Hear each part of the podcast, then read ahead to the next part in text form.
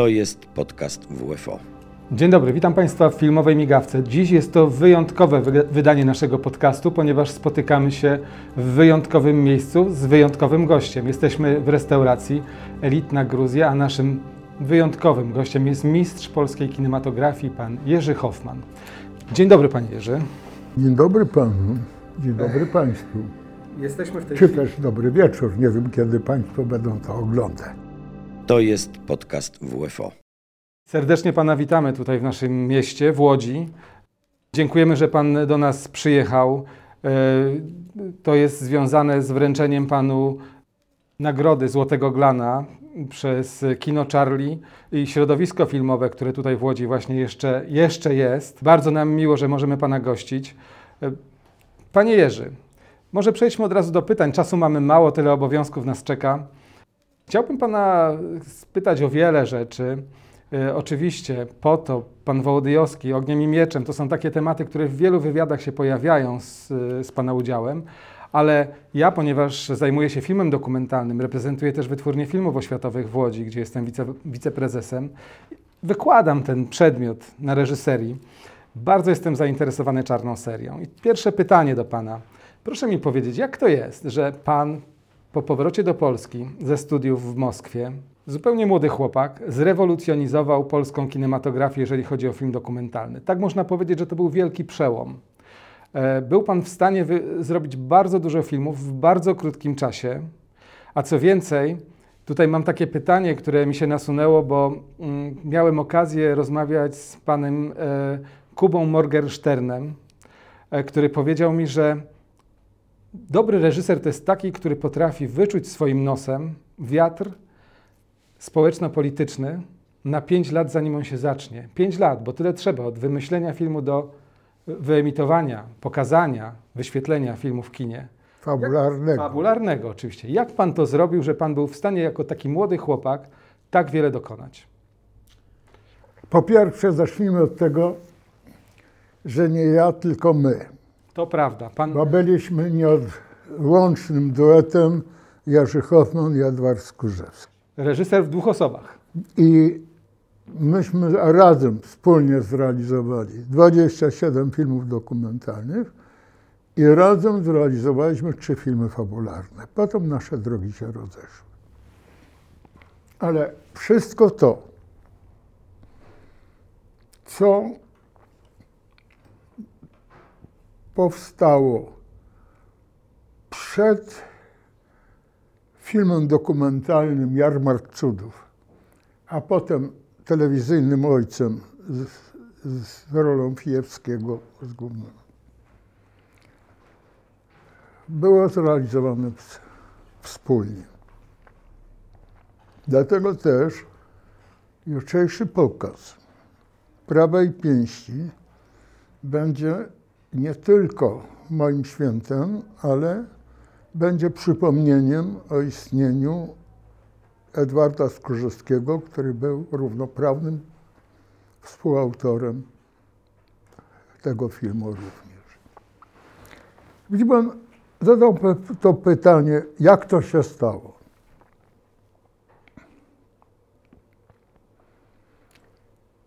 To jest tak, że mieszkając gdzieś i przechodząc codziennie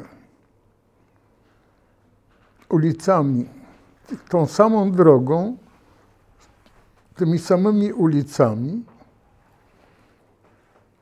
pan do tego stopnia przyzwyczaja się jakoś i psychicznie, i optycznie, i do otoczenia, że wielu rzeczy nie zauważa, bo one są normalne, bo widzi je pan codziennie. Natomiast jak się przyjeżdża, jak to się mówi, w gości, to nagle człowiek zauważy to, co stały mieszkaniec nie widzi. Bo to jest spojrzenie z boku świeżym okiem. I to świeże oko myśmy mieli z Edkiem studiując w Moskwie, bo, przyjeżdż, bo przyjeżdżaliśmy do Polski co właściwie 10 miesięcy, bo tylko dwa miesiące wakacji są na wyższych uczelniach ówczesnego były Związku Radzieckiego, a pierwsze lata myśmy mogli, na zimowe wakacje nie było mowy o wyjeździe, mogliśmy przyjechać tylko raz do roku do Polski. Stąd to nasze spojrzenie i widzenie było jak gdyby świeżym widzeniem. To jest raz. Po drugie, mieliśmy za sobą bardzo dobrą szkołę warsztatu. Oglądaliśmy o wiele mniej filmów zachodnich niż studenci łódzkiej szkoły filmowej,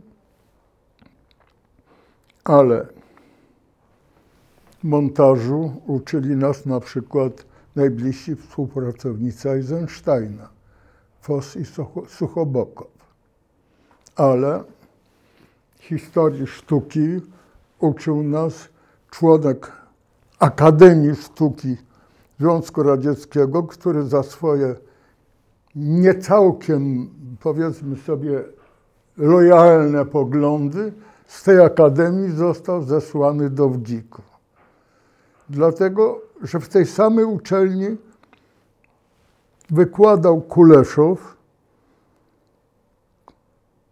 o nazwisku, którego nie muszę dokumentarzystom zwłaszcza I o eksperymentach Kuleszowa nie musimy tu opowiadać. nie musimy tu opowiadać. Sztuki aktorskiej z kolei uczyli nas najwybitniejsi aktorzy MCHAT. Warsztat mieliśmy opanowany. Spojrzenie mieliśmy świeże. Trafiliśmy na zastój w filmie,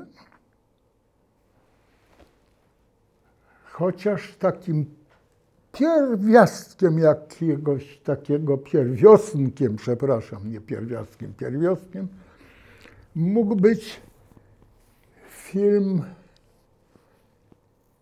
Jerzego Kadena Brakorobi. To znaczy, bo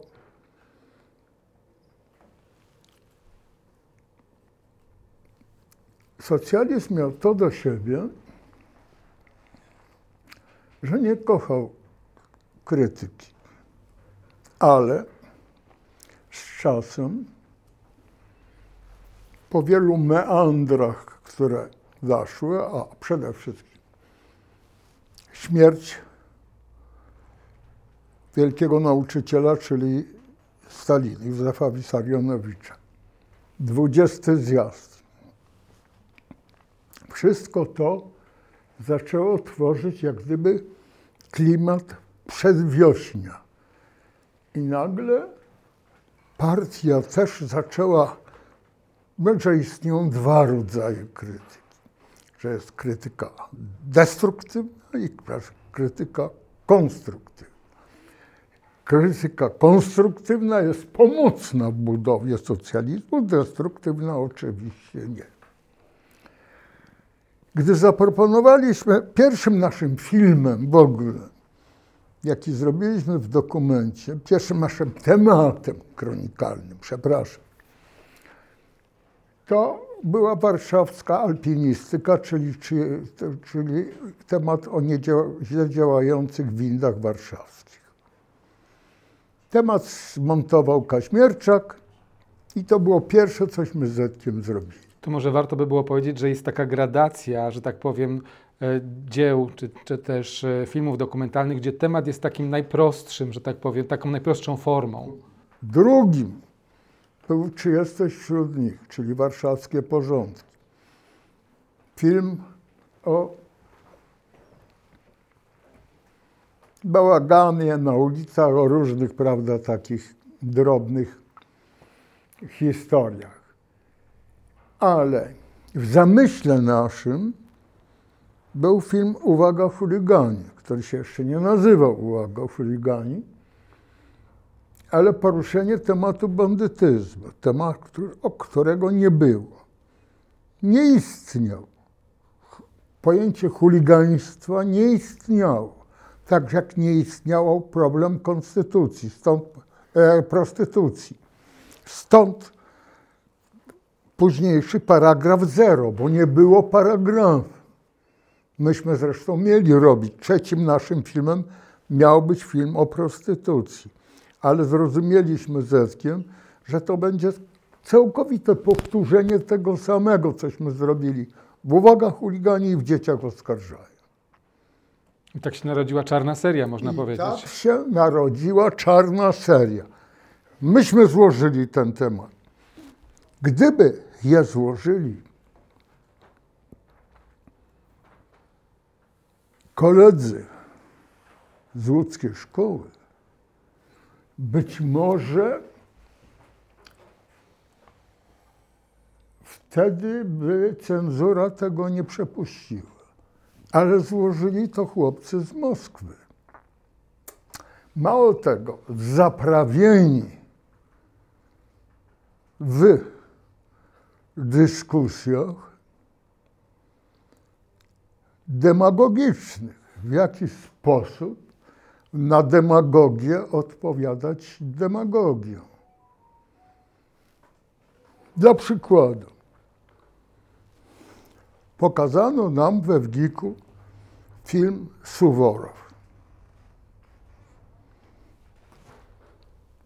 Suworow, najwybitniejszy chyba z dowódców carskiej Rosji, czym się zaczynał film? Film zaczynał się walką mm, e, przepra- czy, e, rzucaniem pod, po, pod nogi Suworowa polskich sztandarów powstania Kościuszki, kościuszkowskich. Czym się kończył? Walką Suworowa z armią rewolucyjną Francji.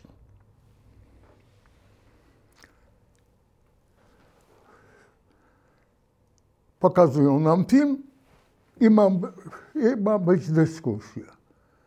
Ja wstałem i tak, ja wnioskuję o zdjęcie tego filmu z programu. Powiało grozą. Moje towarzysze, koledzy, czym się zaczyna ten film? Rzucaniem sztandarów Kościuszki pod nogi Suworowa. Kim był Kościuszko? Jeśli nie wiecie, to proszę przeczytać u Marksa. Czym się kończy? Kończy się walką z rewolucyjną Francją. Jaką rolę odegrała rewolucja francuska, jeśli nie wiecie, to proszę przeczytać u Marksa. A czym była Rosja tamtych czasów? Wielkim żandarmem Europy, jeśli nie wiedzieliście, to proszę przeczytać u Marksa. Dziękuję. Film został zdjęty z programu. Czyli przedstawiając nasz scenariusz, bo wtedy nie było mowy, aby film powstał bez scenariusza. W Sojuzie nawet poszli dalej. Najpierw pisano komentarz, a potem kręcono pod komentarz. Są takie przypadki i dziś, muszę pana zapewnić. Rozumie pan? No, e, mówi pan o Rosji czy u nas? U nas również tak niektórzy robią. Tak? Są takie Bardzo miejsca. możliwe. W każdym razie, jakby nie było, gdy doszło do dyskusji, no to na tyle Edward mniej, ale ja bardziej. Tak byłem uzbrojony w oręż marksizmu, że potrafiłem ich zagiąć, twierdząc, że blokując ten temat, jednocześnie występują, łamią linię partyjną, bo blokują i nie pozwalają pojawianiu się twórczej krytyki tak potrzebnej socjalizmowi. Szczęka z lekka im opadła. Zresztą w podobny sposób kiedyś zagiąłem Forda na egzekutywie, bo on był przecież sekretarzem organizacji partyjnej. Film. No, jedyną rzeczą, która, na czym tylko teraz, o co teraz tylko chodzi. Przystępując do jakiegokolwiek tematu, czy jest to film dokumentalny, czy jest to film fabularny, trzeba nie tylko dokładnie wiedzieć czegoś, co się chce pokazać, co się chce powiedzieć, ale też bardzo dokładnie poznać czas, miejsce, środowisko, o którym się będzie mówić. Po to, żeby wejść w to środowisko, myśmy skumplowali się z autentyczną chuligańską bandą i byłem wtedy bardzo silnym człowiekiem. Położyłem na rękę szefa, który nomen omen nazywał się Majchrowski, czyli Majcher Nóż. I w ten sposób mieliśmy już ich za sobą. I oni u nas zagrali.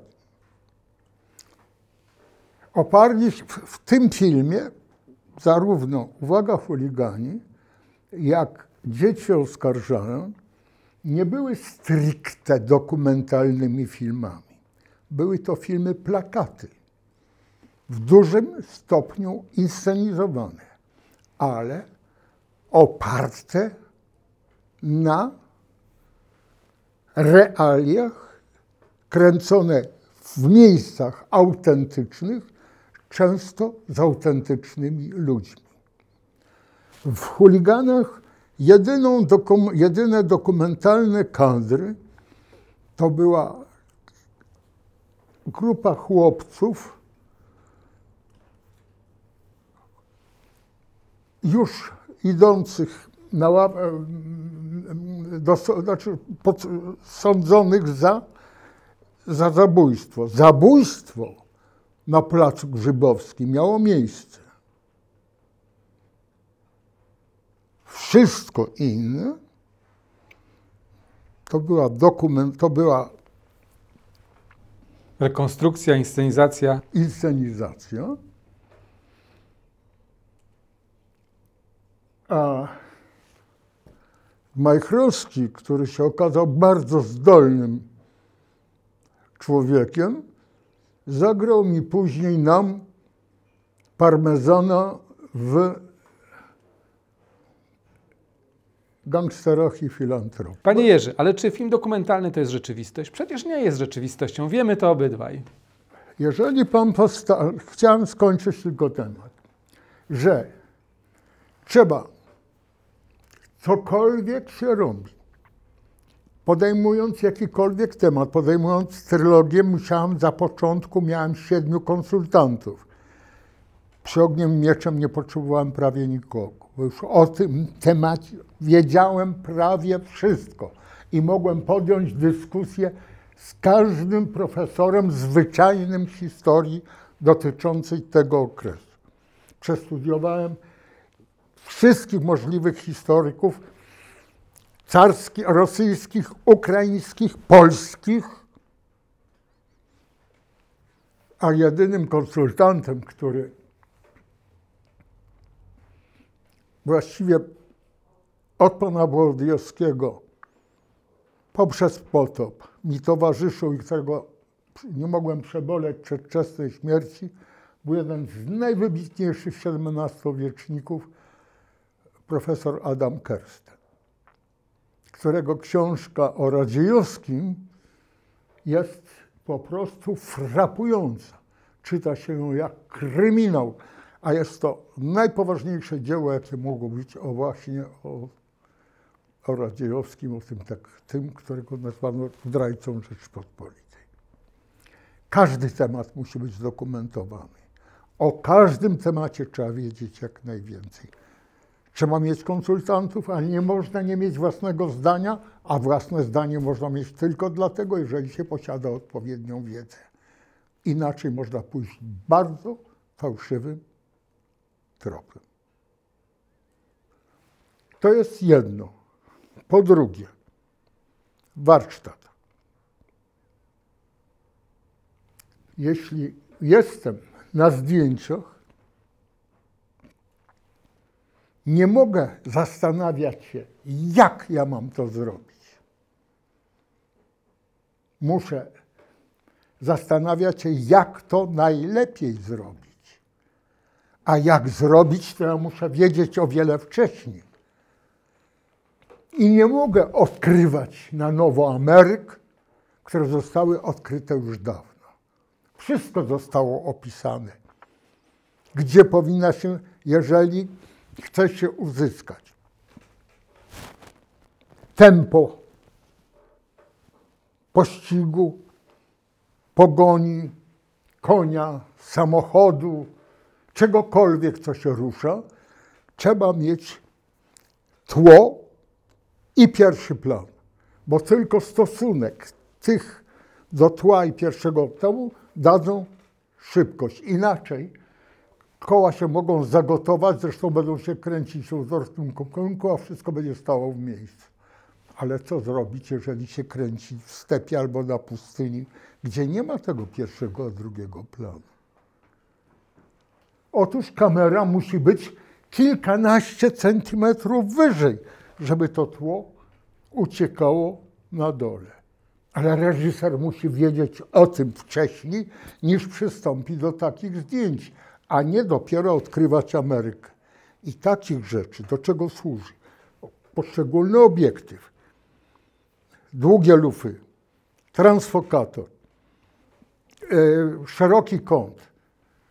Czego można oczekiwać? Co można uzyskać? Co się zyska, co się straci? To wszystko nie tylko musi mieć musi być sprawą operatora, reżyser musi o tym wiedzieć, ponieważ reżyser musi wiedzieć, w jaki sposób uzyskać potrzebny mu efekt.